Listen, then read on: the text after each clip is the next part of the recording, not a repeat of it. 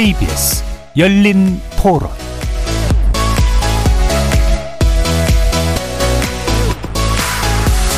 안녕하십니까. KBS 열린 토론 정준희입니다.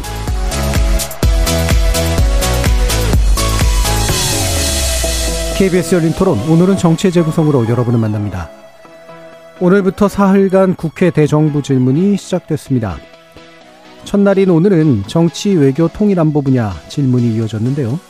싱하이밍 중국 대사의 중국 배팅 발언이 파장 확산되는 가운데 이재명 대표와 싱하이밍 대사의 회동을 두고 여야의 평가는 또 크게 엇갈리고 있습니다. 이 밖에도 이동관 대외협력특보의 아들 학폭 의혹, 특혜 채용 의혹 관련 선관위의 부분 감사 수용 결정, 또 후쿠시마 오염수 방류 관련 정부 대응을 두고 격론이 펼쳐졌죠. 다른 한편 오늘 본회의에서는 돈봉투 의혹으로 구속영장이 청구된 윤관석, 이성만 의원에 대한 체포동의안이 부결되기도 해서 정치 재구성 논객들의 평가 들어보겠습니다. 이어지는 2부에서는 혁신위원장 인선 논란과 상임위원장 배분 관련 당내 갈등이 불거졌던 민주당 상황 짚어보겠습니다. KBS 열린 토론 지금부터 시작합니다. 살아 있습니다. 토론이 살아 있습니다. 살아있는 토론, KBS 열린 토론. 토론은 라디오가 진짜입니다. 진짜 토론, KBS 열린 토론. 정치를 보는 색다른 시선, 정치의 재구성 함께 해 주시는 네 분의 논객 소개해드립니다. 이기인 국민의힘 경기도의회 의원 나오셨습니다. 네, 안녕하십니까. 이기인입니다. 하헌기 전 더불어민주당 상근비 대변인 나오셨습니다. 예, 하헌기입니다. 안녕하세요. 김주루 변호사 함께 하셨습니다. 네, 안녕하세요. 김주두입니다. 최수영 시사평론가 자리해 주셨습니다. 네, 안녕하세요. 최수영입니다. 문자로 참여하실 분은 샵 9730으로 의견 남겨주십시오. 단문은 50원, 장문은 100원의 정보 용료가 붙습니다. KBS 모바일 콩과 유튜브를 통해서도 무료로 참여하실 수 있습니다. KBS 라디오의 모든 프로그램은 유튜브를 통해서도 함께 하실 수 있습니다. 여러분의 많은 관심 부탁드리겠습니다. 자, 일단, 음, 윤관석, 이성만 의원에 대한 체포동의안 표결 결과에 대해서 먼저 이야기를 해볼까 하는데요. 민주당은 자율투표죠. 당론 채택 없었습니다. 어, 전반적인 결과에 대한 평가, 어, 이기인 의원부터 부탁드리겠습니다. 네. 요즘 사실 민주당이 그 처한 상황이 돈봉투부터 코인부터 뭐 이래경 혁신일까지 수세에 몰렸다고 판단을 하는데 이번 체포동의안을 통해서 조금은 쇄신의 모습을 국민들께 보여주지 않을까라고 예고를 어, 기대를 했다가 어, 역시나 이 부결되는 모습을 보고 좀 민주당도 갈 길이 멀었다라는 생각을 하게 됐고 제가 생각했을 때 가장 진기한 풍경은 그거였습니다. 그러니까 이제 어 돈봉투를 살포하고 받았다라고 의혹을 받는 의원들이 자신들의 체포 동의안을 스스로 표결에 참여해가지고 결정한다는 것 자체가 음. 국민들이 보셨을 때 참 코미디가 아닌가라는 생각을 하시게 될 것 같다라는 생각이 좀 들었고요. 네. 어, 세 번째는 이제 그 인사에 관련된 사항들은 사실상 전부 다 익명이고 어 실명이 아닌 상태로 표결을 하지만 국회에 빨리 이 체포 동의안에 대한 실명 처리안에 대한 법 개정이나 제도의 개선이 좀 필요하겠다라는 생각을 하게 됐습니다. 예. 그리고 무엇보다 하영재 의원에 대해서 국민의힘이 좀 순수하게 당론을 정해 가지고 가결시켰는데 어 이런 체포 동의안과 이런 비리 문제에 있어서 자당의 의원을 상대하는 데 있어서는 지금은 국민의힘 민주당보다는 국민의힘 조금 낫다라는 생각이 국민들한테 음. 좀 인식이 되지 않을까 생각합니다. 예, 확실한 자신감으로 지금 얘기해 주셨습니다. 자, 하원기 부대변인. 예, 뭐 유구무원이고요. 정치권 요새 하는 거 보면 앞뒤가 맞는 게 별로 없는 것 같습니다. 이 정당 대표하는 당 대표 선거하는 그 자리에서 돈 봉투가 돌았는데 그냥 넘어갈 수는 없으니까 조사를 좀 조사를 좀 하는 게 좋겠다. 자정작용이 된다는 노력을 하고 있는 당이 다 보여주는 게 좋겠다 기자회견 하기도 하고 그랬거든요. 예. 공격을 많이 받았습니다. 근데 민주당의 논리가 그거였어요. 우리가 수사권 없고 뭐 조사 못 하니까 기관에 넘긴다 이런 얘기였거든요. 그러면 이 체포 동의안 국면에서도 이게 구속 사유가 되는지 안 되는지 법원에 좀 넘겨서 영장 실질 심사를 받는 모습을 좀 보여야 됐다고 저는 생각을 예. 합니다. 근데 그런 모습은 전혀 보이지 않고 지금 민주당 내에서 이 돈봉투와 관련해서 혁신안이라고 얘기하는 게 뭐 대의원제 폐지 이런 얘기를 하거든요. 이런 모습을 국민들이 봤을 때 이 당을 어떻게 보겠느냐라는 걱정이 있습니다. 뭐, 이 돈봉투를 돌린 것에 대한 일차적인 책임은 그걸 주, 주고 받은 사람들한테 있는 것이지 않습니까? 근데 그런 사람들한테는 이렇게 온건하게 혹은 온정주의적으로 대하면서 앞으로 이런 일을 막아야 되니까 대의원제는 폐지하자 앞뒤가 안 맞는 얘기거든요. 그래서 이런 부분에 대해서 민주당이 좀 국민도 눈높이에서 생각했으면 좋겠다라는 생각이 들었습니다. 예, 김준우 변호사님.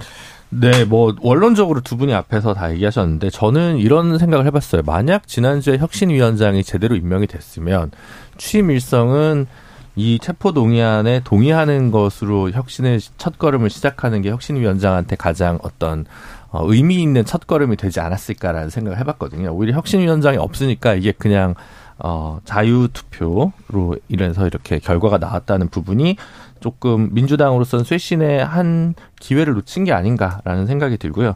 두 번째로는 조금 법률가적인 시선이긴 한데 이성만 의원 같은 경우는 본인의 구속영장 그 청구서를 이제 공개하지 않았습니까? 조금 미묘하게 달라요. 윤관석 의원과 이성만 의원의 혐의나 가담 여부가. 예. 그래서 보시면 표결 결과도 이성만 의원이 조금 더 부결 의견이 좀더한 10표, 10표 정도 많이 네. 나왔잖아요. 그러니까 사실 이게 만약에 그 법원에 만약 체포영장 실제로 이제 구속영장 실질심사가 들어갔을 경우에 둘이 두, 두 명의 국회의원이 반드시 같은 결과가 나왔겠느냐. 그렇지도 음. 않을 수도 있겠다라는 생각을 전 좀 해봤었거든요. 근데 그게 미묘하게 표결 결과에서 물론 어, 부결이라는 결과는 똑같았지만 미묘하게 표 구성이 달라진 부분이 있어서 그런 생각들을 하신 분들이 좀 있지 않았을까. 요거는 조금 뭐 좀 더 위험하다. 요거는 좀 덜하다. 그 아주 돈봉투라는 뭐 하나의 키워드 안에서 조금씩 다른데 어쨌든 뭐 결론적으로는 민주당은 약간 어, 자초위난이랄까 그런 부분이 있지 않나 싶습니다. 예, 나름대로 이제 법리적 판단을 해서 아마 결론을 내렸을 것이다. 네, 그런 분들이 한 열 분 정도 있다는 거죠. 예, 그러면 약간 짧게 궁금한 게 사실 혁신위원장이 당무에 대한 결정을 내릴 수는 없잖아요. 그러면 권고 정도로 됐을 거라는 말인가요? 그렇죠. 네, 음. 아무래도 그것이 맞지 않을까라고 음. 생각하고 안 그러면 혁신위원장의 어떤 어, 이니셔티브랄까, 헤게모니, 그런 것들이 어떻게 생겨날 수 있을까라고 생각해 보면, 음. 저 같으면 이거 무조건 부결시켜라. 안 그러면 음. 나는 혁신위원, 뭐, 혁신호 그대로 자초시킬 거냐 예. 이런 게 됐을 것 같거든요. 진짜 의미가 있고 강단 있게 혁신을 의지를 가진 위원장이라면 그런 게 되게 당연한 수순 아니었을까라는 생각을 해봅니다. 예, 최상평. 네, 저도 사실 오늘 하루 종일 이것 때문에 좀 몸살 알았는데요. 관련은 없었지만 제가 이제 그 바로 표결 직전에 이제 보도 전문 채널에 출연할 일이 있었는데 예. 거기서 꼭 예상을 해보라고 음. 저는 그냥 추론을 했더니 그래도 예상을 해보라고 해서 저는 사실 한 명 가결 한 명 부결로 네. 예측을 했는데 음. 그게 이제 좀 빗나갔습니다. 근데 제가 지금 김준일 변호사가 얘기를 하길래 제가 지금 네. 얘기를 뒤에서 거드는 건데 저도 그런 측면에서 예측을 한 겁니다. 그러니까 음. 지금 보면 윤관석 의원 같은 경우에는 돈을 좀 만든 사람에 가깝고 그다음에 이성만 의원의 이성만 의원 현재 받는 혐의에 따르면은 전달 단순 전달 책에 가깝다 그러면은 여기에 대한 좀 경중이 다르지 않겠느냐. 그리고 이제 의원들도 이제 지금 오늘 한동훈 법무장관이 체포 제한 설명서에 체포 동의안 제한 설명서 얘기했듯이 여기 아마 20명 정도로 되는 분들이 아마 캐스팅 보트도 행사하겠지만 그분들이 지금 돈을 받는 돈을 받은 것으로 지금 혐의가 돼 적시가 좀 돼 있는 그런 부분들이 있어서 이게 과연 정말 합리적인지 모르겠다. 이게 국민들이 어떻게 해석할지 모르겠다는 식의 얘기를 했는데 그런 것들도 저는 일부 좀 약간 좀 그 반영이 될 것 같아서 그렇게 예측을 했는데 결과적으로 틀렸습니다. 그런데 미묘하게 표 차이는 났던 게 약간 좀 뭐랄까 시사하는 바는 있었던 것 같은데 결과적으로 어쨌든 부결로 어, 되면서 국민들은 이제 부결이라는 것만 기억에 남겠죠. 그래서 저는 여기서 말씀드리고 싶은 거는 지금 민주당이 직면하고 있는 위기의 본질이 뭐냐면 저는 세 가지 정도 꼽겠는데 그게 이제 첫 번째가 지도부 리더십의 얘기, 두 번째가 이 당의 무슨 당이냐는 정체성의 얘기, 세 번째가 네.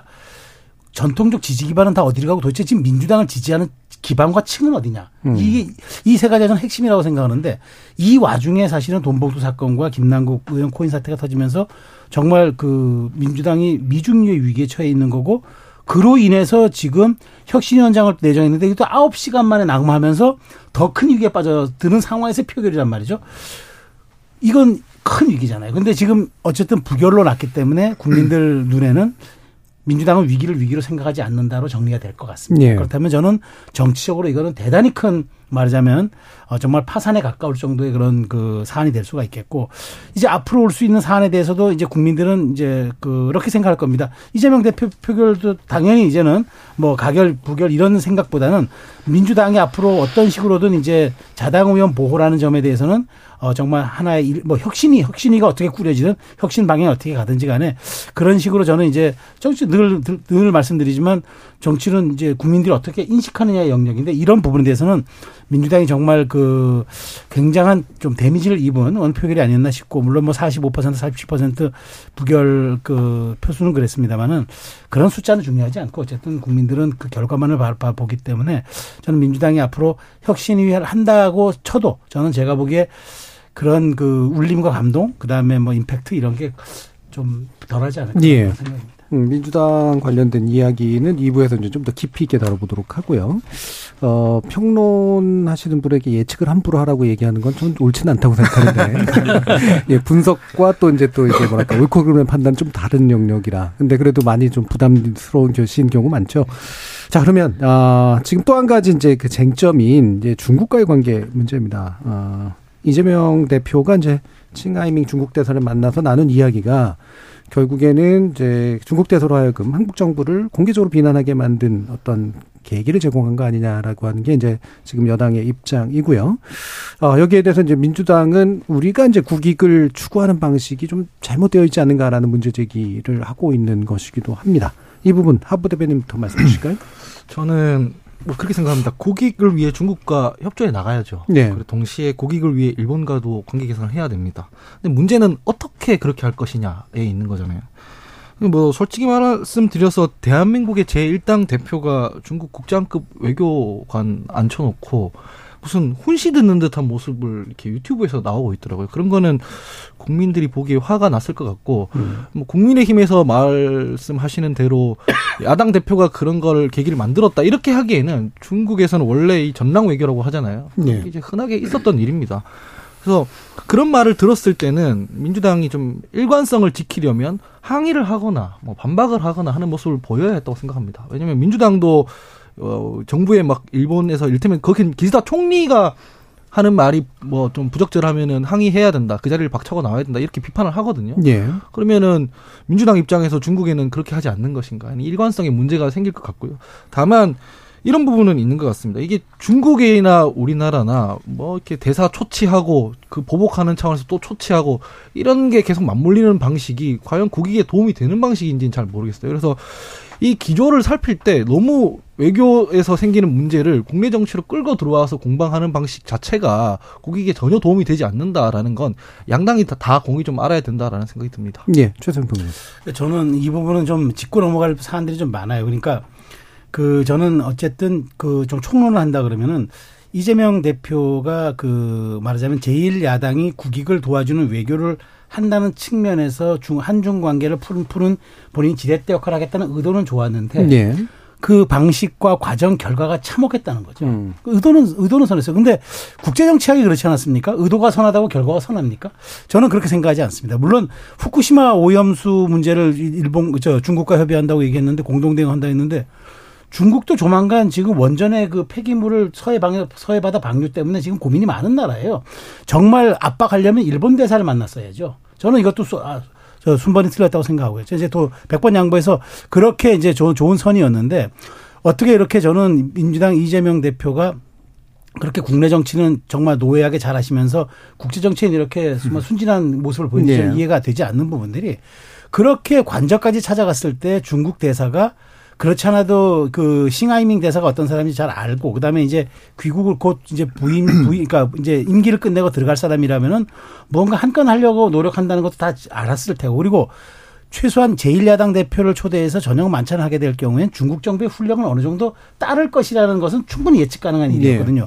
근데 거기다 유튜브 생중계라는 판도 깔아줬고 그다음에 열 장 정도 분량의 글을 읽는 동안 아무런 정치적 액션을 하지 않았어요. 이런 것들. 그러니까 저는 혹시나 이런 생각이 드는 거죠. 결국 그 이제 말하자면 그 그러니까 제밥에만 관심이 있다 보니까 정말 정작 해야 될 연불에는 관심이 없었던 것 아니냐는 이재명 대표의 생각이 드는 거고요.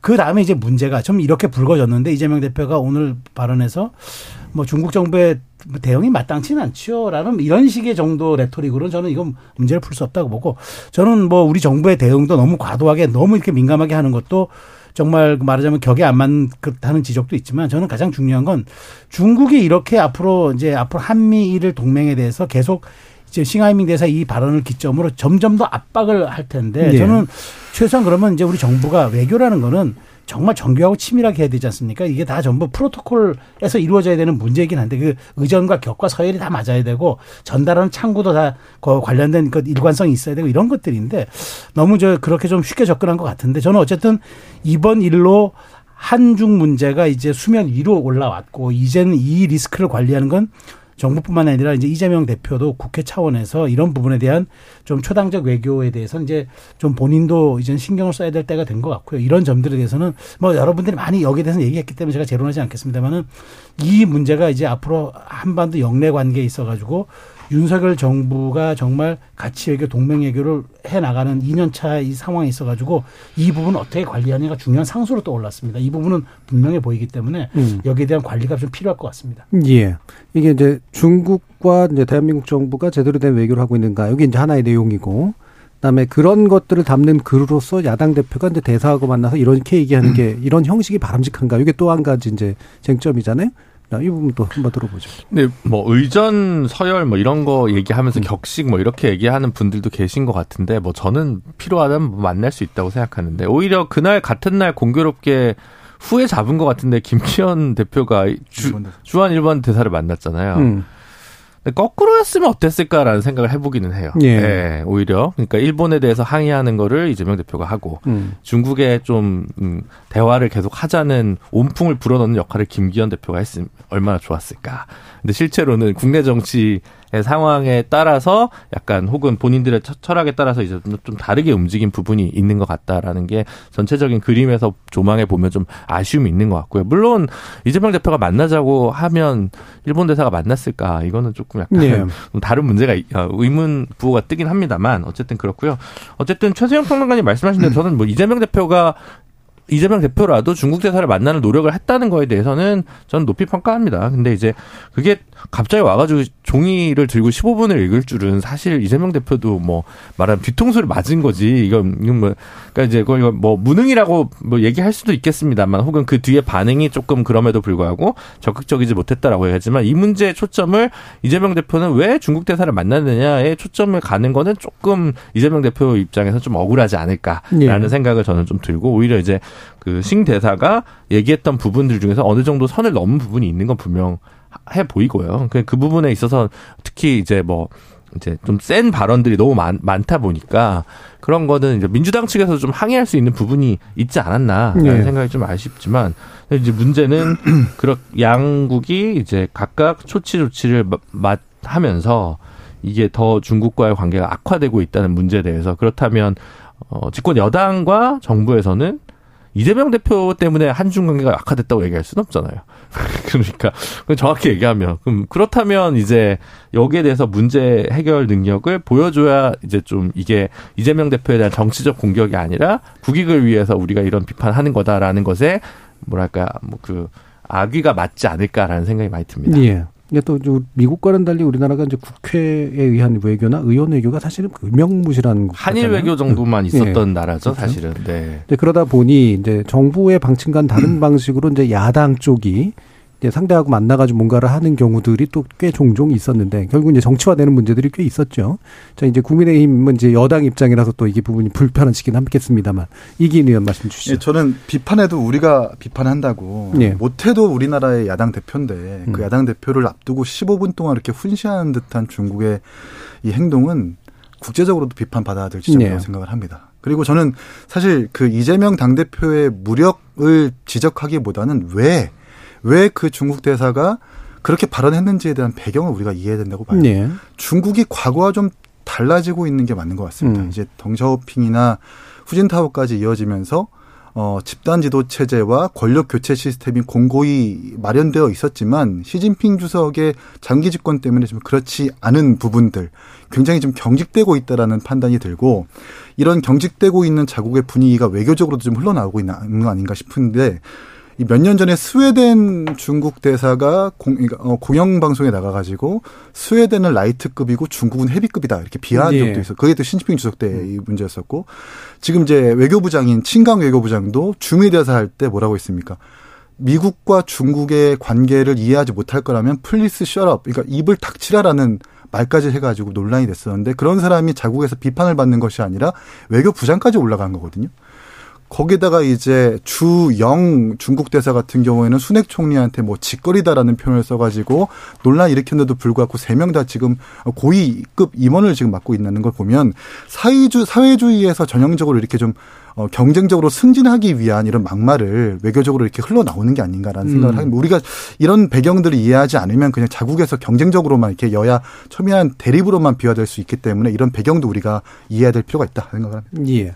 어, 이게 어떻게 하다 보니까 한 이슈에 한 분, 한 번씩만 발언하도록 이렇게 막 되는 것 같아요. 좀 죄송하긴 한데 깊이 있게 좀 못 들어가는데, 어, 안건들이 지금 되게 많습니다. 그래서, 어, 일단 요것도 이제 요, 요 부분을 하고요. 또 한 가지가 이제, 어, 방통위원장 관련된 이슈죠. 어, 이, 뭐, 아직 명확하게 나온 건 없습니다만, 이동관 대외협력 특 학부의 아들 학폭이 놓고 이 명확하다는 건 이제 뭐 임명을 추진한다거나 뭐 청문회 일정이 잡혔다거나 이런 것도 이제 아닌 상태에서 서로 이제 썰로만 지금 싸우고 있는 이제 그런 건데 또 마침 이제 오늘 이 대외 협력 특보다 보니까 아마 또 이 얘기가 나온 것 같아요. 어, 이 학폭 의혹을 놓고 이제 벌어지고 있는 현재 상황, 김주일 변호사님, 음, 먼저 말씀 주시죠. 이제 그 이동관 사실상 후보자, 음. 예, 특보 혹은 전 홍보수석과 관련돼서 이제 어, 언론관, 그 다음에 정치적 중립성 논란, 그 다음에 어, 자제 그 아들의 학폭에 관한 부모로서의 개입 의혹, 요 세 가지 이제 난관이 있다고 저는 생각을 합니다. 근데 그, 그 중에서 지금 일단 제일 먼저 점화되고 있는 건 현재로서는 이제 학교 폭력 관련한 문제고, 피해자가 한 명 나타나서 언론에다가 자기 관 문제를 더 이상 거론하지 말아달라라고 이제 이야기를 했는데 다만 현재까지 드러난 정황에서는 피해자가 단수가 아니라 복수기 때문에 이것만으로 음. 이 문제가 일단락 되기에는 좀 어렵다라는 생각이 좀 많이 들고요. 그리고 어쨌든 이동관 어 특보가 김승유 당시 하나고등학교 재단 이사장 하나은행장에게 이제 그 연락을 했던 부분도 사실은 뭐 일반적인 케이스는 아닌 것 같고 학교 폭력이 없었다고 보기에는 그건 아니었던 것 같고요. 학교 폭력이 어, 있었는데 강제 전학이 아니라 자발적 전학으로 처리된 부분은 뭐 아들이 어떤 방식으로 대학에 정신지 수신지 입학했는지 모르겠지만 사실은 또 실질적 영향을 미칠 수 있는 요소라는 점에서 아직 좀 불신은 살아 있는 거 아닌가라는 생각이 들고요. 언론 관 문제나 이제 뭐 정치적 중립성 논란 관련해서는 이제 뭐 저희가 지난 시간에 지난주에 이제 끝나고 얘기하다가 뭐 저희 패널들끼리 그런 얘기를 했었는데 현재 그 방통위법의 위원들 같은 경우는 인수위에 참여한 위원은 3년 이내에는 이제 방통위원이 될 수 없다라는 규정이 있는데 예. 이동관 특보 같은 경우는 인수위원은 아니었는데 인수위에 실질적으로 참여한 거나 다름없는 인사였습니다. 이런 것만 봐도 입법 취지에 비추어 봤을 때 과연 이동관 후보자가 방송의 중립성을 담지할 수 있는 인물인가와 관련해서는 저는 좀 의문입니다. 음, 예, 최선 보는 네. 그 저는 이제 이 문제를 볼 바라보는 게 이제 뭐 당연히 이제 학복이라는 문제가 지난번 정순신 변호사 때 네. 문제처럼 이제 우리 사회 뜨거운 정말 그 말하자면 하나의 그 허들이 됐어요. 그러니까 이 문제를 피해갈 수도 없고 돌아갈 수도 없는 문제죠. 그래서 이제 처음에는 이제 저도 이제 이동환 특보 쪽에서 뭐 보도라든가 이런 점에 대해서는 그렇게 대응을 안 하다가 최근 음. 들어서 음. 이제 말하자면 적극 대응을 하고 이제 본인도 이동환 전 이동환 특보도 입장문을 내고 이제 피해자 쪽도 발언을 하기 시작했단 말이죠. 그래서 양쪽의 얘기를 좀 들어보면은 2011년에 이게 있었던 건 분명하고 그다음에 이제 이게 문제가 됐던 건 2015년이더라고요. 몇 년의 시간이 흘러서 이제 문제가 돼서 2015년에 보니까 서울시 의회 의원들이 하나고를 감사를 나갑니다. 네. 그래서 이 문제를 조사를 하는데 당시 15명 조사위원한데 13명이 민주당이었는데 큰 문제 없음으로 또 결론을 냈더라고요.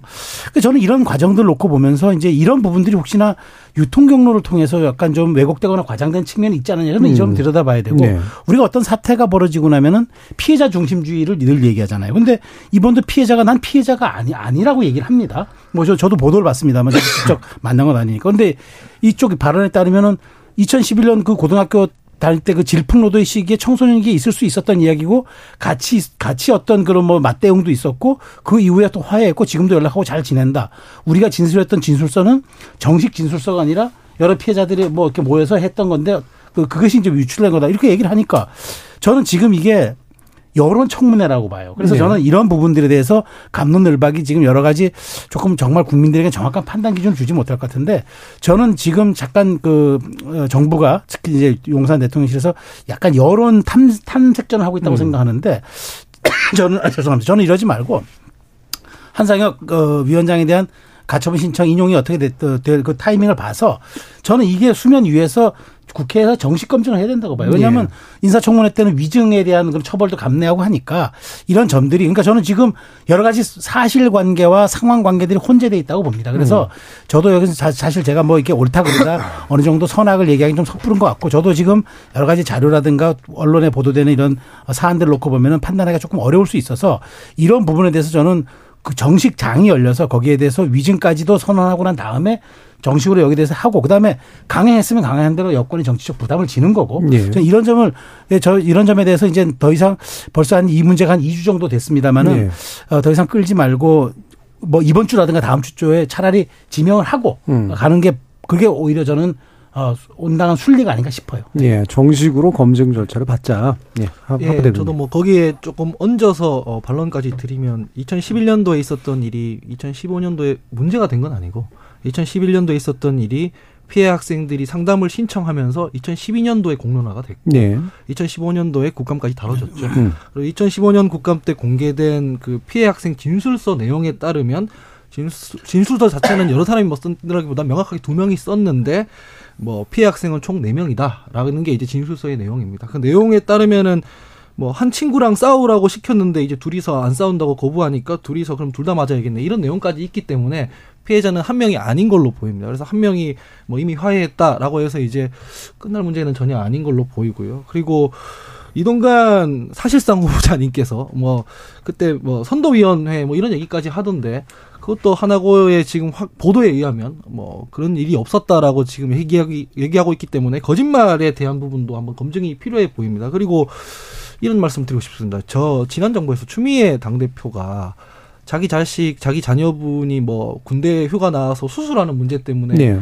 이 신원을 안 밝히고 전화했는 것도 이제 외압이다 이런 얘기를 국민의힘에서 많이 했거든요. 음. 근데 그건 수술 때문이었습니다, 심지어는. 근데 이 부분에 대해서는 이동관 그 특보가 사실 그 이사장한테 직접 전화하고 그다음에 아내분이 뭐 가서 학폭위를 주장하는 사람들 명단 받아 온다 그러고 네. 이런 얘기들이 다 섞여 있는 거 아니겠습니까? 그래서 저는 이거는 정, 그 정순신 사태보다 더 심각하다고 봅니다. 음. 그거는 그래도 이 제도 안에서의 편법이라고 할 수 있지 않습니까? 그래도 법률 안에서. 근데 이런 경우에는 지금 이거는 제가 봤을 때는 제도를 벗어나서 지금 외압을 가했다는 정황이 보이기 때문에 그리고 그 정황에 대해서 이동관 특보가 지금 하고 있는 해명 중에 거짓말이 막 섞여 있고 사실상 해명이 취사 선택돼서 나가고 있고 네. 이 때문에 빨리 이거 사실 정부에서도 이 문제를 매듭을 하는 게 좋겠다는 생각입니다. 이게 사실 진술서 내용이 생각보다 너무 자극적이에요. 네. 그래서 이게 계속 공방이 오고 가서 절대 유리할 게 없어 보인다라는 말씀을 드리고 싶습니다. 예, 이기면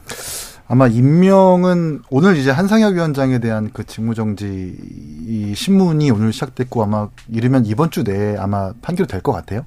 그 이후에 이제 정부가 임명을 할지 말지 결정할 것 같고 이 어, 지명 호소인인 이, 이 이동관 특보에 대한 것은 제가 생각했을 때 우리 당이 지금 잘못 판단하고 있는 것이 학폭의 유무도 중요하지만 어, 권력이 살아있을 때 그 권력을 가지고 문제를 네. 문제시하지 않게 하는 그 억누르는 사실이 있느냐 없느냐의 음. 문제거든요. 야당이 딱 물어뜯기 좋은 케이스입니다. 왜냐하면 지금 언론을 장악할 것이다라는 프레임을 가져가지고 계속 공격하는데 그것도 약간 비슷한 양상 아닙니까? 권력을 가지고 어떤 행위를 하지 못하게 하는 이런 것들에 대한 지적을 하고 있는 것인데 학폭이 없었다는 둥 뭐 피해자가 이렇게 변명했으니까 아무런 문제가 없을 거라는 둥 하는 식이 아니한 여당의 태도는 어, 오히려 좀 이렇게 익명을 강행하는 명분을 여당에서 스스로 좀 계속 삼키고 있는 것 같고 이렇게 되면 꼭 역풍을 맞기 좋다라는 생각을 저는 하게 됩니다. 예. 예. 어, 그 부분이 물론 핵심이죠. 당연히 이제 자녀의 학폭 문제이잖아요. 그 학폭을 이제 부모가 권력으로 막았느냐 그렇지 않았냐. 사실 이게 이제 앞으로 규명돼야 될 그런 영역으로 보이죠. 사실 이사장한테 아빠가 전화하는 건 드물잖아요. 음. 상식적이지 않지 않습니까? 일반 아, 오늘 뭐 한동훈 장관이 이제 윤성 윤관석 의원과 이성만 의원에 대한 제안 설명을 할 때 뭐라고 했습니까? 일반 국민에게 적용되는 잣대를 국회의원에게도 더 엄격하게 저, 적용되어야 한다. 권력을 가진 사람한테는 더 엄격하게 저, 잣대가 적용되어야 한다고 했는데 이건 완전 반대의 경우거든요. 이사장한테 대변인 출신의 사람이 전화해가지고 이러쿵저러쿵 얘기하고 이사장이 담임 선생님한테 전화해가지고 뭐, 뭐 처벌이 능사냐라는 말을 했다라는 그 자체가 국민들 에게 있어서는 납득하기 어려울 것이다라는 생각을 합니다. 그리고 두 가지인데 학폭위는 무조건 열어야 했습니다. 그때 당시 기준에서. 학폭이 안 여는 경우 뭐 합의하에 안 열 수 있다라는 건 그 일이 직접 벌어졌을 때 싸우고 나서 바로 중재하고 뭐 사과하고 이랬을 때 안 되는 거지.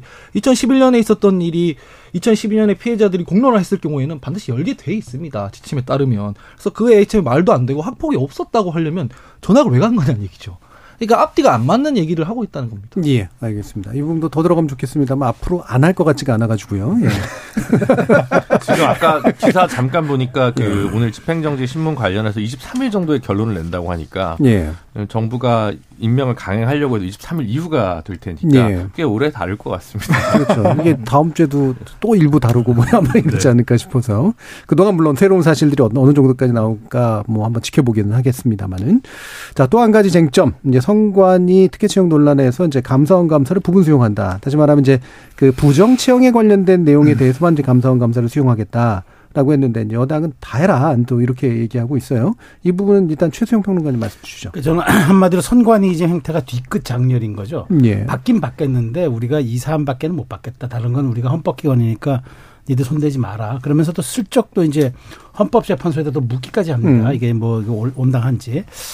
저는 저는 선관 저는 이렇게 생각합니다. 그 선관위는 심판이잖아요. 음. 근데 심판의 존재, 특히나 선거에 있어서의 심판의 존재는 저는 공기와 같아야 된다고 생각합니다. 그러니까 존재하지 않는 듯 보여야 되는데 너무 선관위가 그동안 자주 이렇게 보였어요. 네. 존재 뭐 존재 유무가 오히려 정치권의 논란이 됐었어요. 심판이 경기 흐름을 잘 우리가 유능한 심판은 휘슬을 자주 불- 불지 않는다고 하는데 이게 저는 매끄럽지 않았어요. 근데 이런 상태에서 이게 벌어졌는데 이게 왜 벌어졌냐면 여러 가지 그때 다양한 얘기가 있었지만 결국은 고인물이었거든요. 음. 고인물이었고 그다음에 절대 권력은 절대 부패한다는 경고처럼 아무에게도 감시받지 않고 아무- 누구에게도 저 제어받지 않고 그다음에 관리 감독하는 주체들이 다 주- 대법관 아니면 지방 법원장들입니다. 네. 감시 안 해요. 왜냐하면 이분들이 다 명예직인데 뭐하러 합니까? 그러다 보니까 알아서 사무처끼리 돌아간 거죠. 그러다 보니까 그들만의 리그가 된 거고 제가 제일 분노했던 건 그거예요. 선관의 존재 자체가 선거를 위해 존재하는 거잖아요.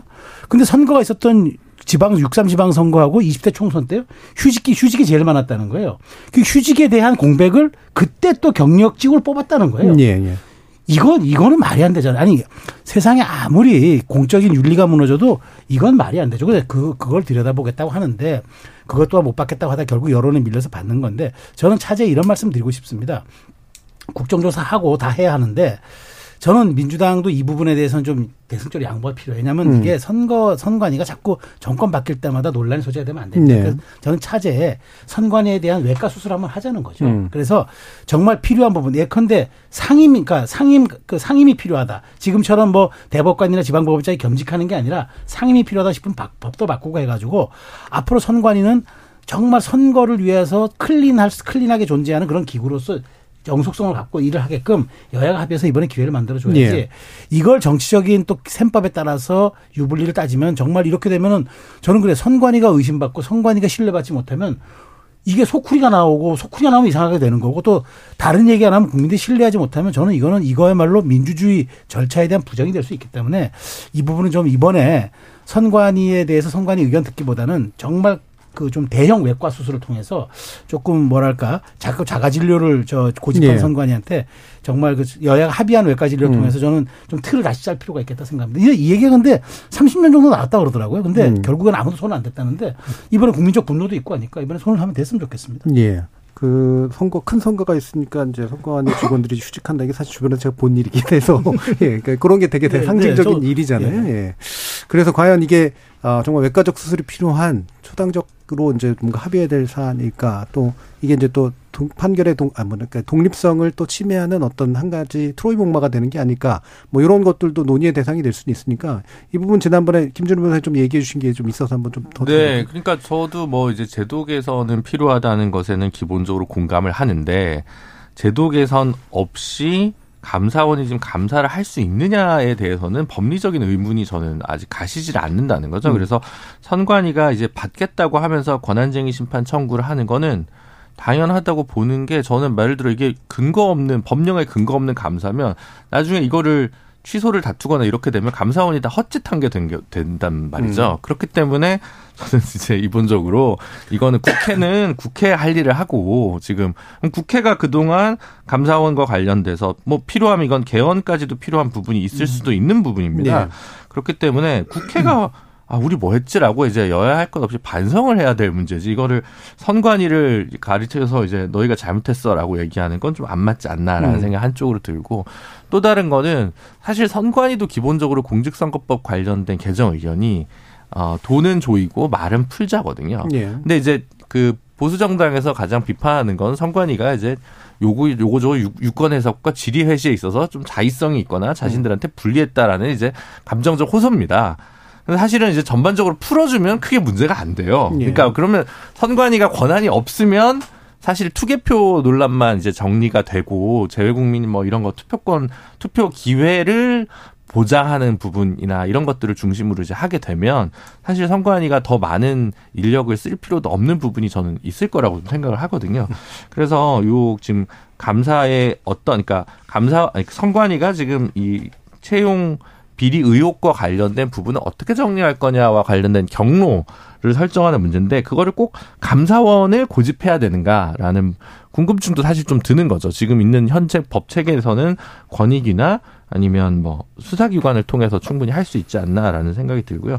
또 감사원 같은 경우도 권익위 감사와 관련해서 사실상 판정패 내지는 TKO 패를 저는 당했다고 좀 생각을 합니다. 그렇게 어 10개월 동안 권익위를 살짝 털었는데 오늘 이제 전현희 위원장은 자신이 이제 훨씬 우세에 섰다고 이제 따로 기자회견도 한 거잖아요. 예. 실제로 이제 그동안 드린 거에 비하면 굉장히 경미한 정도가 나왔다고 저는 이제 보여지고 그런 점에서 봤을 때도 어, 이 문제를 제도 개선과 개혁이 필요한 부분이 아니라 어, 정무적으로 너무 접근해가지고는 국민적 공감대를 여당이 못 얻지 않을까라는 생각입니다. 예, 여당 얘기 들어보죠. 저는 조금 관점이 다른 게 이제 예. 채용 비리는 감사원이 받겠다고 했으니까 그건 그대로 내비두고 이참에 선거법 개정에 대한 논의를 시작해 보자. 이 선출직 의원들한테 얘기가 되는 이 우스갯소리가 있는데 각 지역마다 선관위의 기준이 다 다르다라는 얘기를 하거든요. 예. 어떤 한 조항을 두고도 이 선관위 해석 다르고 저 선관위 해석이 다릅니다. 그만큼 그리고 또 이 사람들이 법령에도 써 있지 않은 어떤 책을 내냐면 말로 하는 선거법 운영 기준이라는 책이 있어요. 음. 이게 이제 법령에도 써 있지 않은 사실상의 규제를 마구 양산하는 기관이 지금 선관위이거든요. 네.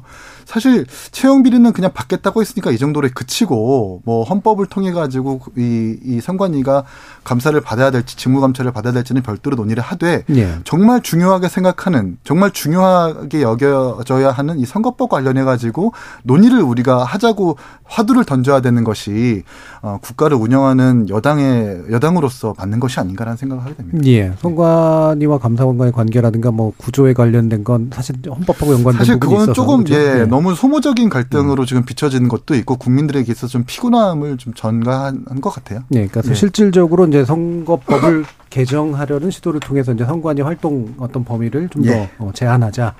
하부대변인 이기는님 말씀에 이제 얹어서 저도 에피소드를 네. 말해 드리면 선거할 때 실무자들이 캠프에서 제일 먼저 하는 일이 그래서 뭐냐면 제일 중요한 게 선관위원들이랑 얘기한 것들을 녹음해 놓거나 카톡을 다 캡처 떠놓는 예, 예. 기준이 다 다르기 때문에 말이 다를까봐. 음. 저도 유튜브 할 때 슈퍼챗 안 받았어요. 왜냐면은 그러면은 나중에 문제 문제 된다고 아. 했어요. 근데 강용석 의원은 나중에 출마하더라고요. 음. 예. 그만큼 기준이 모호하기 때문에 정비는 필요하다는 말씀을 드리고 감사원 저는 이 감사 피할 도리가 없다라고 지난주에 말씀을 드렸는데 근데 아까 김준우 변호사님 얘기해 준 것처럼 감사원도 지금 정치적 중립에 대한 지금 문제 제기를 많이 받고 있지 않습니까? 그렇기 때문에 감사원이 해야 된다는 게 능사라고 생각하지 않아요. 지금 지금 선관위에서 결정한 대로 채용 비리 부분에 대해서는 국민 여론이 너무 거세니 그러면 감사원에 감사를 받되 이런 일이 생길 때마다 늘 계속 이 법률 해석 투쟁을 할 수는 없는 노릇 아니겠습니까? 예. 그러니까 국회 권한쟁의 심판 청구한 것도 전 타당하다고 생각합니다. 정리를 한번 해보자는 거죠. 음. 이 기회에. 그리고 여야 합의해서 조사하는 문제에 대해서 제가 말씀드리면은 국정조사 있고요. 권익위 조사 있고요. 그다음에 감사원 조사 일부 하고요. 이를 토대로 고발을 조치하면 검찰에서도 또 조사할 거고요. 그래서 같은 얘기를 한 네 번 정도 해야 되는 거거든요. 그래서 여야 합의로 뭐 싸우고 이럴 문제는 아니다. 국정조사 통해서 국회의원들이 자기 실력 잘 어, 기량을 발휘해서 조사를 제대로 하면 될 문제라고 생각하고 그걸 토대로 제도 개선을 해야면 하면 된다고 생각하거든요. 음. 국민의힘에서 얘기하는 것처럼 뭐 이제 이 위원들 전원 사퇴하고 이렇게 정치 쟁점화 시키는 건 별로 도움이 안 될것 음. 같아요. 국정조사 부분에서는 합의를 했기 때문에 이제 본인들이 실무하는 역할에 대한 준비를 좀 들어가야 된다라고 생각합니다. 예. 자, 유튜브에서 빵님이 한미일 동맹은 아직 아닌데요. 공식적으로라는 말씀 주셨고요. 윤정준 님이 외교는 정부의 몫인데 그걸 제대로 못해서 야당 대표가 나선 거 아닙니까? 라는 말씀 주셨고요. 고재성 님은 굴욕 외교라고 비판하는 여당도 할 말이 없기는 좀 마찬가지입니다. 도토리 키재기 같습니다라는 말씀 주셨고 고양 시민 님이 학폭 가해자가 질풍노도식이면 피해자도 질풍노도식인데 가해자는 묻지만, 웃지만 피해자는 아마 아직도 사회생활을 제대로 하지 못할 가능성이 높습니다라는 말씀도 주셨습니다. 예, 여러 가지 뭐 청취자 의견도 한번 좀 들어봤고요. 어, 1부는 이 정도 선에서 좀 정리를 하고 이어지는 2부에서 민주당 내부의 상황들 좀 더 짚어보도록 하겠습니다. 여러분은 지금 KBS 열린 토론과 함께하고 계십니다. 토론은 치열해도 판단은 냉정하게 복잡한 세상을 바꾸는 첫 걸음은 의외로 단순할지도 모릅니다. 평일 저녁 7시 20분 당신을 바꾸는 질문 KBS 열린 토론 정준희입니다. KBS 열린 토론 정치의 재구성 2부 최수영 시사평론가 김주루 변호사 하원기 전 더불어민주당 상근부대변인 그리고 이기인 국민의힘 경기도 의원 이렇게 네 분과 함께 어, 민주당 상황 좀 더 살펴볼 텐데요. 어, 의원총회도 있었고요. 또 그 전에 혁신위원장 인선 논란 그리고 또 상임위원장 배분을 둘러싼 당내 잡음 등 여러 가지 일들이 있습니다. 아, 일단, 음, 지금 혁신위원장 관련 논란에 대해서 이제 의원총회가 있었기 때문에 거기에 관련된 이야기를 먼저 좀 해볼까 하는데요. 이건 당내 이야기를 먼저 좀 들어보면 좋을 것 같습니다. 하기 부대변. 저는 뭐 지금 혁신론이라는 게 이 대두 되는 것 자체가 이미 지도부가 어 리더, 리더십을 잘 못 발휘하고 있다는 증거 아니겠습니까? 잘하고 있으면 혁신론이 나올 게 없죠. 근데 그렇기 때문에 대표가 당연히 책임이 있다고 생각을 하는데 일각에서 뭐 대표 책임져라 물러나라 이런 식으로 흔드는 것은 바람직하지 않다라고 음. 생각을 합니다. 이럴 때일수록 대표가 책임을 져야 한다라는 전제 위에서 좀 머리를 맞대고 이 소위 뻘밭에서 나오기 위해 도움을 주는 방식으로 논해야 된다고 생각해요. 지난주에 제가 왜 삼배수 추려서 대표가 이, 이 선택하게 하면은 예. 문제 뭐 이렇게 잡음들이 많이 안 나오지 않겠냐 이런 말씀도 드렸지 않습니까? 그렇게 실무적인 단위에서 얘기를 좀 해야 될 것 같은데 그런 부분들이 좀 없는 것 같아요. 제가 다른 얘기인데 민주주의 체제라는 것 자체가 비용이 들잖아요. 예를테면은 전 윤석열 대통령 지지 안 하거든요. 하지만은 선출됐으니까 이제 대한민국 대통령인 거고 제 나라 대통령인 거니까 잘했으면 좋겠다는 생각에서 비판하는 거지. 예. 대통령이 못해서 우리한테 정치적 기회가 왔으면 좋겠다라는 생각으로 안 하거든요. 이미 어떡할 겁니까? 그런 차원에서 이재명 대표도 선출된 대표잖아요. 잘 못할 수도 있는데 그러면 당에서는 이 사람이 지금 임기 동안 최소한 최대한 당이 잘 갈 수 있게끔 도움을 주는 방향으로 비판을 해야 되는데 기다렸다는 듯이 나와서 이 흔들어 대는 건 문제라고 저는 생각을 해요. 이를테면 혁신위원장 건도 답이 있다고 저는 생각을 하거든요. 방금 말씀드렸다시피 실무 기구를 꾸려서 계파별로 뭐 성별로 직능별로 두 명씩 해서 사람들 뽑은 다음에 인재영입위원회 같은 거 할 때 뭐 특검 이런 거 뽑을 때 그런 거 실무적인 노하우가 많이 있습니다. 그렇게 작동을 시키면 될 문제인데 너무 이 국면 국면마다 땜빵을 하는 듯한 방식으로 지금 가기 때문에 정리가 안 되는 것 같아요. 그래서 지금 당내 사정을 보면 의총해서 뭐 어느 그룹에서는 대표가 책임지라고 그러고 어느 그룹에서는 대의원제부터 폐지하자 그러고 이걸 먼저 정리를 좀 해볼, 해볼 필요가 있겠다라는 생각이 들었습니다. 예. 그러니까 이재명 대표 체제가 잘못하고 있는 부분이 있다면 그 부분을 제대로 비판하는 방식이 돼야지 실수를 자신의 정책 기회로 삼는 방식으로 비판을 하는 게 너무 잦다. 틀 플러스 대안을 좀 제시하는 방향으로 예. 가고 그 대안들끼리 경쟁하고 토론해가지고 선택할 수 있는 문제입니다. 정당이라는 곳은 정치인들 다 모여 있는 데지 네. 않습니까? 정치가 뭐 하냐는 거, 뭐 하는 데냐면 제도적 대안 마련하는 데지 않습니까? 근데 여기 와서 네가 책임지고 뭐 너- 너는 책임 없냐 이런 식으로 싸우는 것은 이 계속 총선 때까지 계속 이렇게 가자는 말밖에 안 되거든요. 그래서 권력 투쟁보다는 좀 대안이 마련되는 방식의 어떤 기구를 띄어서 하는 게 좋겠다라는 생각. 음, 예. 최소한 평론가님. 저는 이제 제가 아까 저 일부에서 민주당의 리더십의 위기, 네. 정체성의 위기, 그다음에 이제 지지 지지 기반, 지지 네. 기반의 위기 이제 세 가지로 좀 말씀드렸는데 거기에 대해 지금 저 이재명 그러니까 저는 가장 큰 리, 그게 리더십의 얘기죠. 지금 이재명 대표의 여러 가지 지금 그 지금 저 저도 뭐 그 우리 하부 대변인 말씀에 동의하는 건 선출된 권력이니까 우리가 네. 일정 정도 그 역할을 보장해 보장해 주고 그다음에 설령 조금 뭐 패착이나 실수가 있더라도 선출된 권력이니까 임기 동안을 보장해 주는 게 취지에 맞는 것도 맞아요. 그런데 이제 정당이라는 게 그렇게 하기에 너무 한가한 거란 얘기죠. 왜냐하면 총선에서 실, 뭐, 실패하면 다 실패하는 거고, 권력 쟁취해서 대권에서 실패하면, 그건 뭐 야당이 되는 거니까. 그는 저는 어, 어떻게든 국민의 숨결, 그 다음에 국민이 지향하는 바에 말하자면 거의 눈높이 계속 끊임없이 맞춰나갈 노력이 필요하다고 저는 생각을 하는 겁니다. 그러니까 이제 정당은 민심을 먹고 사는 거죠. 네.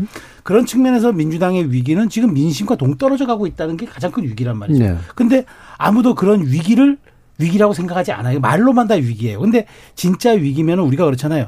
갑자기 강도가 들어와서 내 목에 칼을 겨누면 우리가 정말 대응이 달라지잖아요. 근데 강도가 들어오면 어떻게 할 거라고 가정적 질문하면 우리는 그냥 머리에서 나오는 얘기만 합니다. 몸에서 나오는 반응이 안 나와요. 근데 진짜 위기면 몸에서 반응이 나오죠. 근데 제가 보기에 왜 아직도 위기가 아니라고 생각하냐면 한각에 그런 소리 해요. 뭐 우리가 너무 도덕주의에 빠져 있는 것 아니냐? 뭐 그 정당이 도덕 도- 도덕만 필요하냐? 공적인 영역에서 도덕 빼고 나면 뭐가 남습니까? 그러니까 이런 것들이 저는 이제 위기라고 보는 건데 민주당의 위기는 국민들이 지금 그러니까 이재명 대표의 리더십이 단순히 사법적 리스크뿐만 아니라 이재명 대표가 자신이 각- 그러니까 자신이 커왔던 성장 배경, 그러니까 정치적으로 성장했던 배경, 이재명 대표도 강성 팬덤에 의지해서 이른바 손가락 혁명군으로 시작해서부터 쭉 올라온 네. 분- 분이라 그 강성 팬덤을 버리고 나아가기가 쉽지 않아요. 그 약간의 그런 좀 딜레마에 빠져 있는 상황에서 지금 이 강성 지지층과도 어느 정도 결별을 해야 되는 이런 상황이다 보니까 이재명 대표의 리더십을 흔들지 않으면서 혁신이라는 분장을 좀 할 수 있는 걸 찾다 보니 이내경 위원장을 찾았는데 네. 근데 그게 이제 아홉 시간만에 낙마하다 보니 더 큰 위기에 빠져버린 거죠. 그래서 저는 이렇게 생각합니다. 좀 혁신에 대한 그 지금 민, 민주당의 위기는 결국은 혁신위원장을 지금 누구를 뽑느냐의 그런 문제가 아니라 혁신위를 어떤 성격으로 구성하면서 어떤 얼마큼의 전권을 위임해주고 얼마큼 역할을 보장해 주느냐 그리고 이재명 대표가 여기에 대해서 어디선까지 우리가 아무나 안 하고 받겠다라고 얘기하는데 다만 그 구성하는 사람이 저 좀 뭐랄 뭐랄까 그 반 이재명으로도 인식될 수 있는 사람을 예. 갖다 놓는 거. 뭐 저는 그거밖에 그거 외에 방법이 없다고 봐요. 그렇지 않으면은 저는 백약이 무효라는 생각밖에 안 듭니다. 음.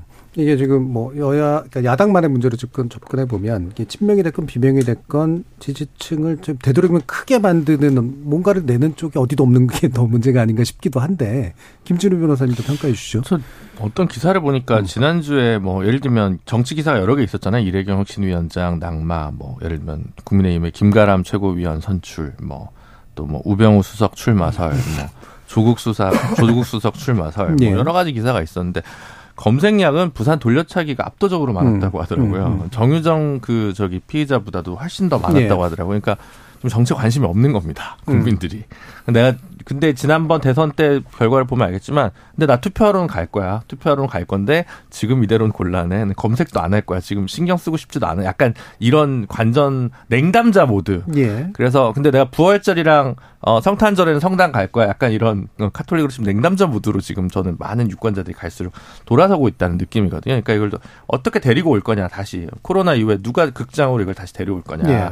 이런 카드로 이제 키, 그런 키워드로 그런 문제 의식으로 이제 혁신위원장을 임명할 수 있냐 없냐라는 건데 내부에서의 그 다양한 개파 간의 갈등과 이런 것까지 다 원만한 거가 다 원하다 보니까 아직까지도 못하고 어 서- 그 선정을 못하고 있는 자체가 지금 좀 위기 아니냐라는 생각이 저는 좀 더 들고요. 그래서 그런 점에서 국민들 입장에서는 어 들어봤어. 어 근데 이런 사람을 했다고? 이거 두 개만 하면 되는 건지 사실 지금 당장에. 이게 말하자면 최소영 평론가님이 항상 그 전가의 보도처럼 쓰는 인식의 문제. 예, 인식의 차원에서는 어오이 사람이? 어 그래서 오 이런 이런 반응이 나와야 되는데 누구 뭐 이렇게 이렇게 되면 일단 벌써 혁신의 기운이 반도 이제 채우지를 못할 것 같아서 그런 점을 과연 민주당에서 지금 어 각인하고 있는가 뭐 예. 그런 오늘 의원총회에서 정확히 무슨 얘기들이 나왔는지 모르겠는데 어쨌든 이번 주 안에는 혁신위원장이 선정이 되겠지만 지금 한마평 도는 교수님 세 분으로는 과연 그게 채워질까라는 의문이 좀 들긴 합니다. 예. 정가의 보도는 보통 부정적인 의미로 쓰는데 잘 가져다 쓰시면서 바꿀 때도 됐어요. 예. 이기니 민주당이 지금 악재가 사실 너무 많습니다. 그 돈봉투를 코인으로 덮고 코인을 이래경 혁신위원장으로 덮고 이래경 혁신위원장을 권치승 수석 대변인으로 덮고 권치승 대변인을 사실 장경태 그로 덮고 또 오늘 체포동의안 부결까지 있어가지고 악재에 악재를 거듭하는데도 불구하고 이재명 당대표가 믿는 구석이 있는 겁니다. 예. 제가 생각했을 땐 지지율이 계속해서 국민의힘이 떨어져요. 그렇죠. 민주당보다. 예. 이걸 보면 아 이렇게 아무리 해도 국민들은 나와 있는 그 지표가 민주당이 훨씬 더 많은 지지율을 얻고 있다고 생각하기 때문에 버티고 있는 것이라고밖에 생각이 안 들고 음. 또 지난 주말간에 국회의원 회관 걸어가면서 이재명 당대표가 그랬잖아요. 국, 이 정치인은 무한 책임을 져야 한다라고 했을 때 기자가 물- 묻죠. 어떤 방식으로 책임을 지겠습니까? 라고 하니까 입을 닫지 않습니까? 그러니까 음. 이렇게 버텨도 계속해서 지지율이 나오기 때문에 아무런 문제가 없도, 없고 조금 더 시간을 끌어가지고 좀 위기를 좀 모면해 보겠다라는 생각을 가지고 있는 것 같아요. 예. 거기서 이제 얼마나 국민의힘이 잘 선방하느냐에 따라서 이게 좀 지지율을 압도할 수 있는 계기가 마련되는 것 같은데 그런 지점도 보이지 않는 것 같아서 좀 합니다. 짜- 재밌는 얘기를 하나 하면 이제 그 우리 이기현 의원이 지금 이재명 대표가 무한 책임지겠다고 하고 아무런 후속에 대한 얘기를 안 한다. 이제 이것을 요새 정치권에서 회자된 게 이제 사과 방식인데 나토식 대응이라고 합니다. No Action Talk Only라고 그래서 예. 이제 말은 하되 행동을 따르지 않은 이른바 이게 나토식 대응이라서 어, 새로운 예. 조어가 나왔으니까 참고하시라고 저는 어. 좋겠습니다. 예, 양당이 다 그래요. 한동훈 장관 같은 경우에 정순신 사태 때 책임감을 느낀다. 예. 제도 개선하겠다. 근데 또 이동관 뭐 이게 하잖아요. 예. 양당이 새로운 다 그래요. 유형이에요. 나토식 대응이 예. 새로운 유형이에요. 어, 네. 매우 그러면 나토식 핵공유에 대한 부정적 의미가. 너무 나가지 마시고. 예. 이 NCND 옛날에 썼던 것 이상으로 그 예. 정도 금 정도. 어, 북대서양 조약국에서 굉장히 불편함을 표시하지 않을까 싶은 생각이 드네요. 어, 이 혁신위원장 문제는 짧게만 그러면 어떤 예상을 하세요?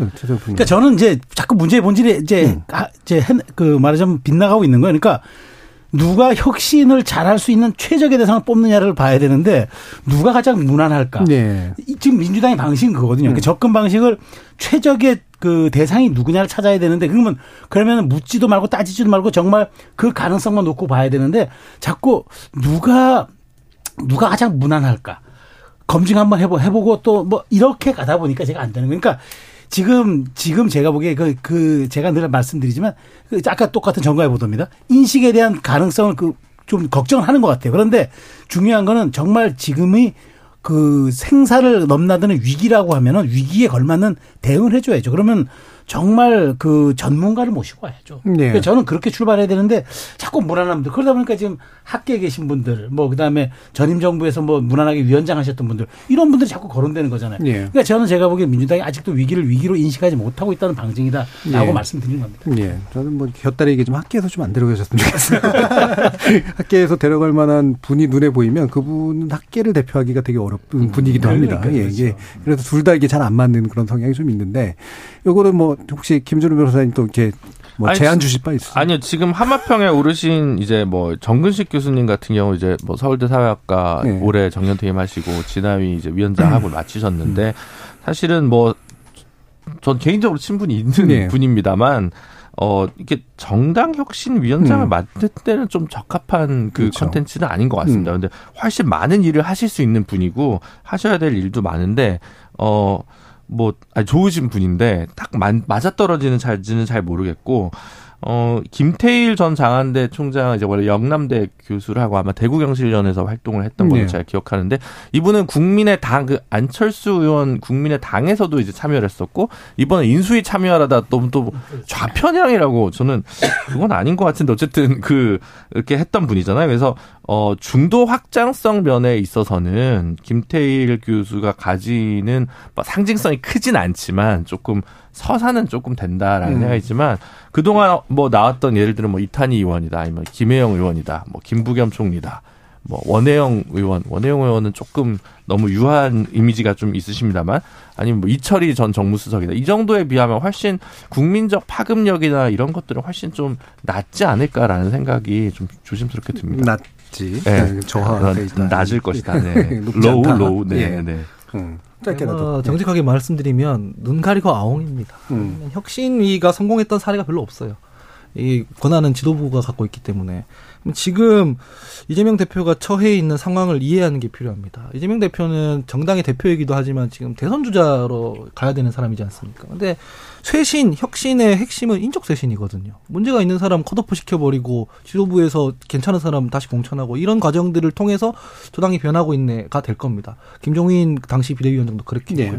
근데 이재명 대표가 이거를 하기가 되게 어, 어려운 입장에 처해 있어요. 본인 사법 리스크도 있고 대선 주자인데 뭐 누구를 쳐내고 이게 안 되거든요. 그러면 혁신위원장은 누가 해야 되냐면 당내 사정을 잘 알고 이재명 대표 대신 손에 피 묻혀줄 사람이 있어야 되는 거거든요. 공천은 나중에 따로 지도부가 한다 하더라도 과연 이런 사고방식으로 지금 지도부가 혹은 정당이 움직이고 있는가라고 생각했을 때 아, 그냥 좋은 사람 뭐 모셔가지고 뭐 앉아서 좋은 얘기하고 이렇게 해도 혁신은 난망해 보인다는 예. 생각입니다. 그럼 이기인 의원이 이제 반대당 입장에서 보실 때 이런 사람 오면 무서울 것 같은데 뭐 이런 분 계세요? 몇 명 있습니다. 예. 그 김혜영 위원장 같은 경우나 예. 한정혜 전 장관 같은 경우나 아, 이런 분들이 오면 저는 정말 무서워요. 음. 네. 그런데 여전히 뭐 그런 거 선택할 것 같지는 않고 음. 일단 제가 좀 반갑게 생각하는 것은 이래경 위원장 이후에 지금 거명되는 세 명의 후보에 대해서 당 지도부가 SNS 글부터 과거의 글부터 좀 검증하고 있다고 예, 얘기하더라고요.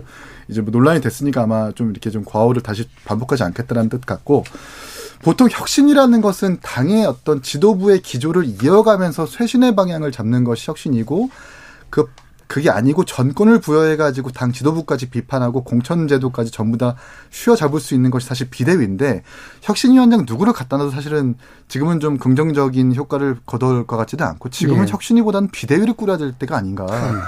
뭐 체포동의안 부결이나 돈봉투나 코인 같은 사태가 지금 사실 과거 같았으면 정말 간판을 내려야 될 정도로 굉장히 심각한 문제 너무 지금 너무 이렇게 익숙해진 상태인 것 같아서 혁신위보다는 비대위로 가야 되는 것이 옳지 않나 예. 생각하게 됩니다. 제가 평론의 입장에서 짧게만 음. 좀 추천 한번 드리면은 저는 두 분이 괜찮다고 보는데 이제 하나는 이제 김부겸 전 총리는 음. 네. 좀 괜찮은데 위험해. 요 왜냐하면 이분은 대권 후보기 때문에 음.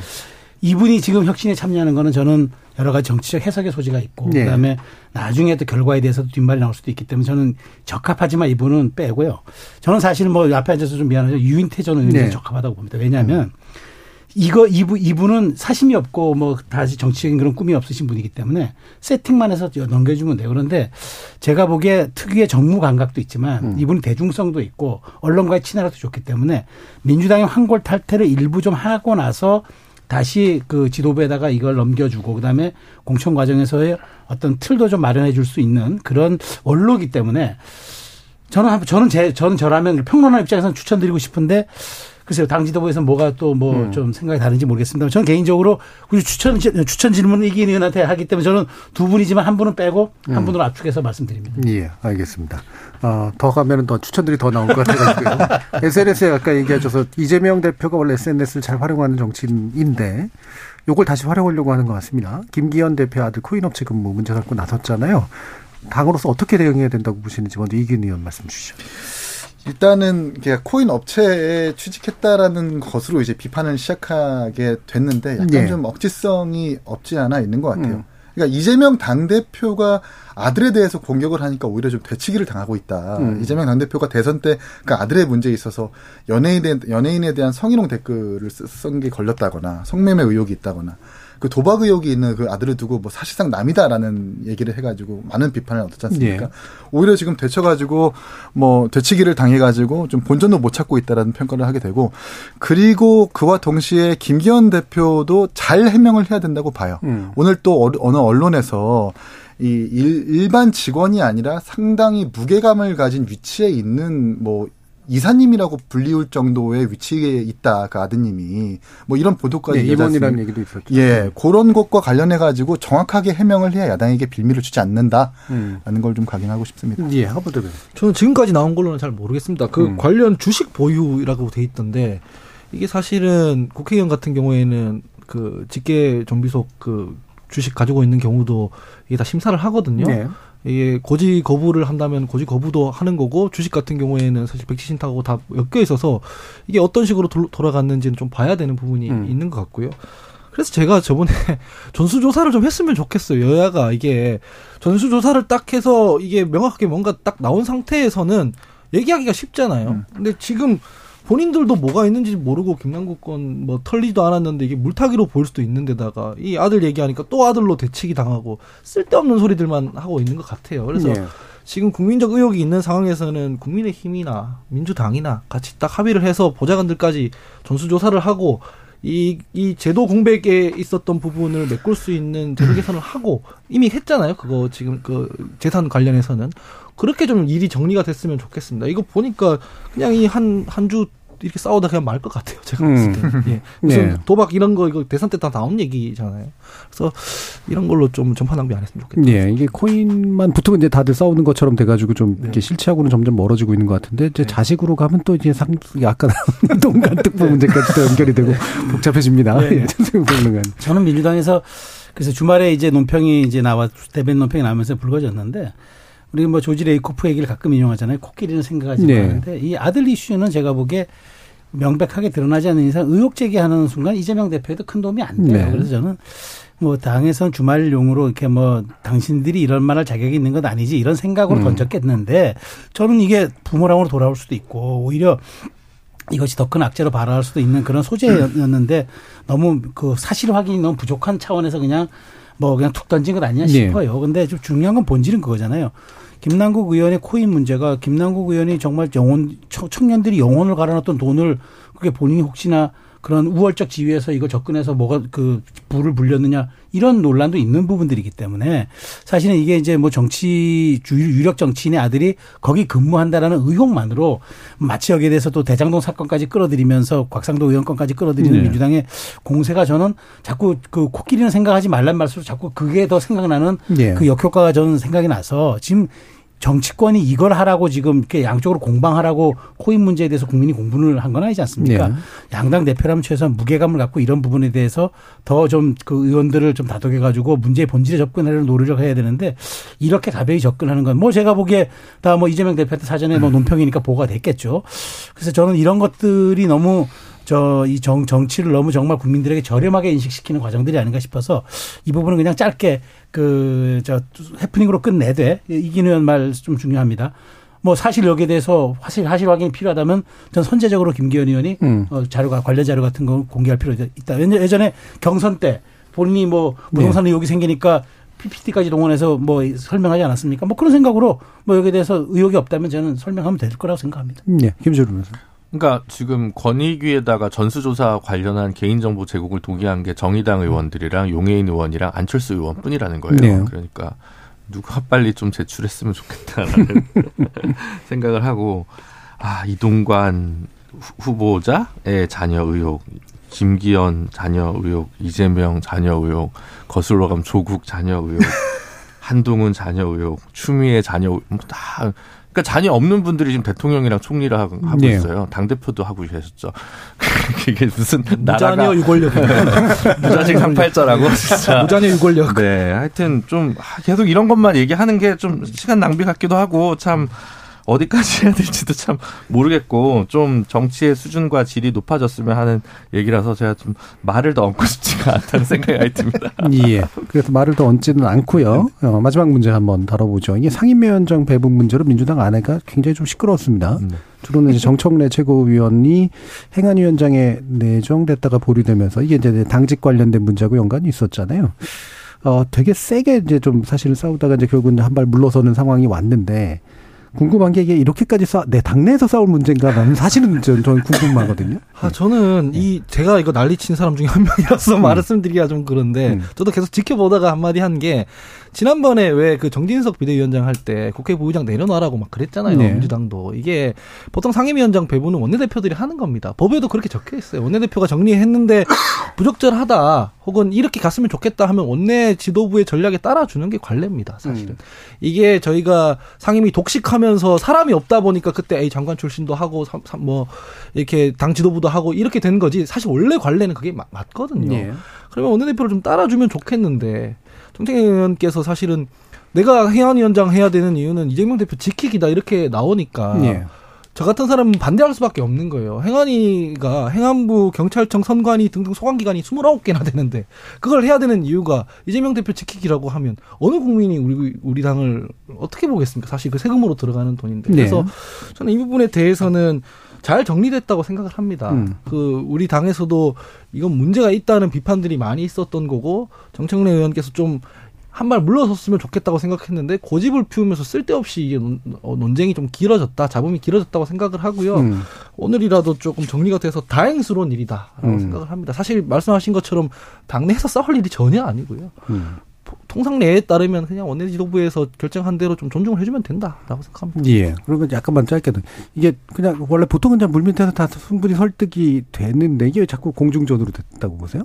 저는 그 공중전을 시작한 거는 정청래 의원님이 SNS에서 먼저 음. 했다고 생각합니다. 법, 법대로 한다 이런 얘기를 했거든요.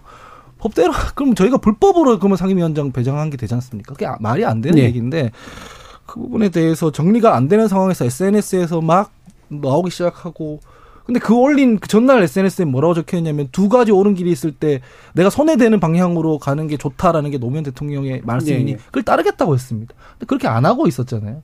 그러다 보니까 사람들이 반발을 할 수밖에 없었다라고 생각합니다. 네. 김철 변호사. 네, 그냥 정청래 의원의 패착인 것 같아요. 예. 저는. 예. 그리고 같이 그 문제 제기를 초재선 의원을 민주당 내부에서 문제 제기했을 때 박홍근 전 원내대표랑 한정혜 전 장관은 다 수용해가지고 위원장 안 하겠다고 얘기한 거잖아요. 음.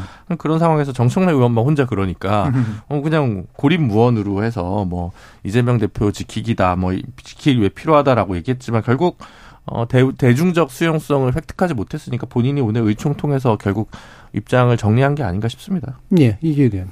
이- 이제 광역의회나 기초의회도 똑같은 문제가 네. 발생되는 거고 국민의힘이 민주당보다 좀 못한 부분이 있습니다. 그게 음. 뭐냐면 이제 민주당은 관례적으로 대표단을 맡으면 상임위원장을 안 맡는 것이 음. 광역의회나 다른 기초의회에서 관례거든요. 근데 공교롭게도 이례적으로 정청래 위원장이 자기의 좀 욕심을 부린 것 같아요. 근데 오늘 또 마침 의총 통해서 뭐 장관 출신은 안 된다. 그리고 대표단을 해서 겸직은 안 된다는 기준을 세웠으니까 앞으로도 좀 이런 논란이 없어질 것이고 이런 계기를 통해서 기초와 광역의회도 좀 이런 갈등이 음. 없어졌으면 좋겠다. 네. 관례를 좀 더 정식화하는 그런 예, 의미가 그런 좀 있는 바람이 것 있습니다. 같다. 예. 그렇죠. 당, 당, 저도 당연히 동의합니다. 그러니까 음. 관행이라는 이름으로 국회가 여기까지 오는데 그러면 관행이 좀 정확하게 이렇게 이루어질 수 있게끔 내규라든가 이런 것들이 좀 있으면 좋겠고요.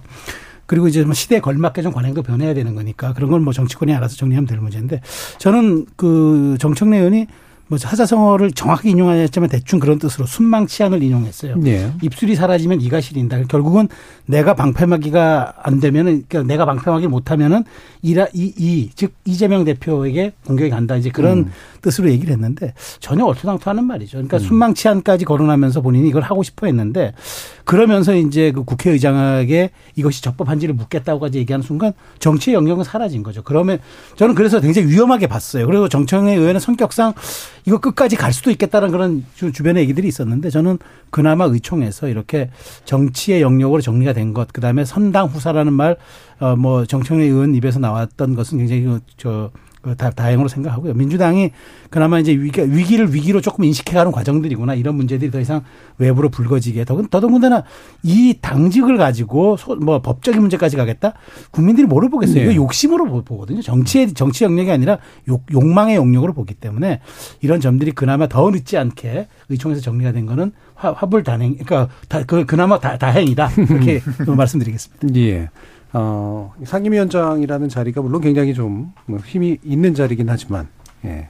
이 정도까지 이렇게 고집을 피는 데는 좀 다른 이유가 있었나 이런 생각이 좀 있었어요. 충돌합니다. 당 지도부는 당의 입장을 피력해야 되는 자리고 상임위원장은 국회에서 공정하게 회의 네. 진행하는 자리여야 되거든요. 이런 거 붙여놓으면 공천받을 때 유리해진다는 판단이 있었을 음. 거라고 저는 생각을 합니다. 근데 음. 부적절하다라고 말씀드리고 싶습니다. 예, 0584님께서 민주당이나 국민의힘이나 혁신은 대표가 자리에서 물러나는 것이라고 생각합니다. 라는 말씀 주셨고요. 7027님은 김남국은 온, 언론- 온 언론이 난리더니 왜 김기현은 별거 아닌 듯 넘어갑니까? 라는 또 말씀도 주셨습니다. 자, KBS 열린 토론 월요일 코너 정치의 재구성은 이것으로 모두 마무리하겠습니다. 오늘 함께 해주신 이기인 국민의힘 경기도의회 의원, 하원기 전 더불어민주당 상근부 대변인, 김주루 변호사, 최수영 시사평론가 네 분 모두 수고하셨습니다. 감사합니다. 감사합니다. 지금까지 KBS 열린 토론 정준이었습니다.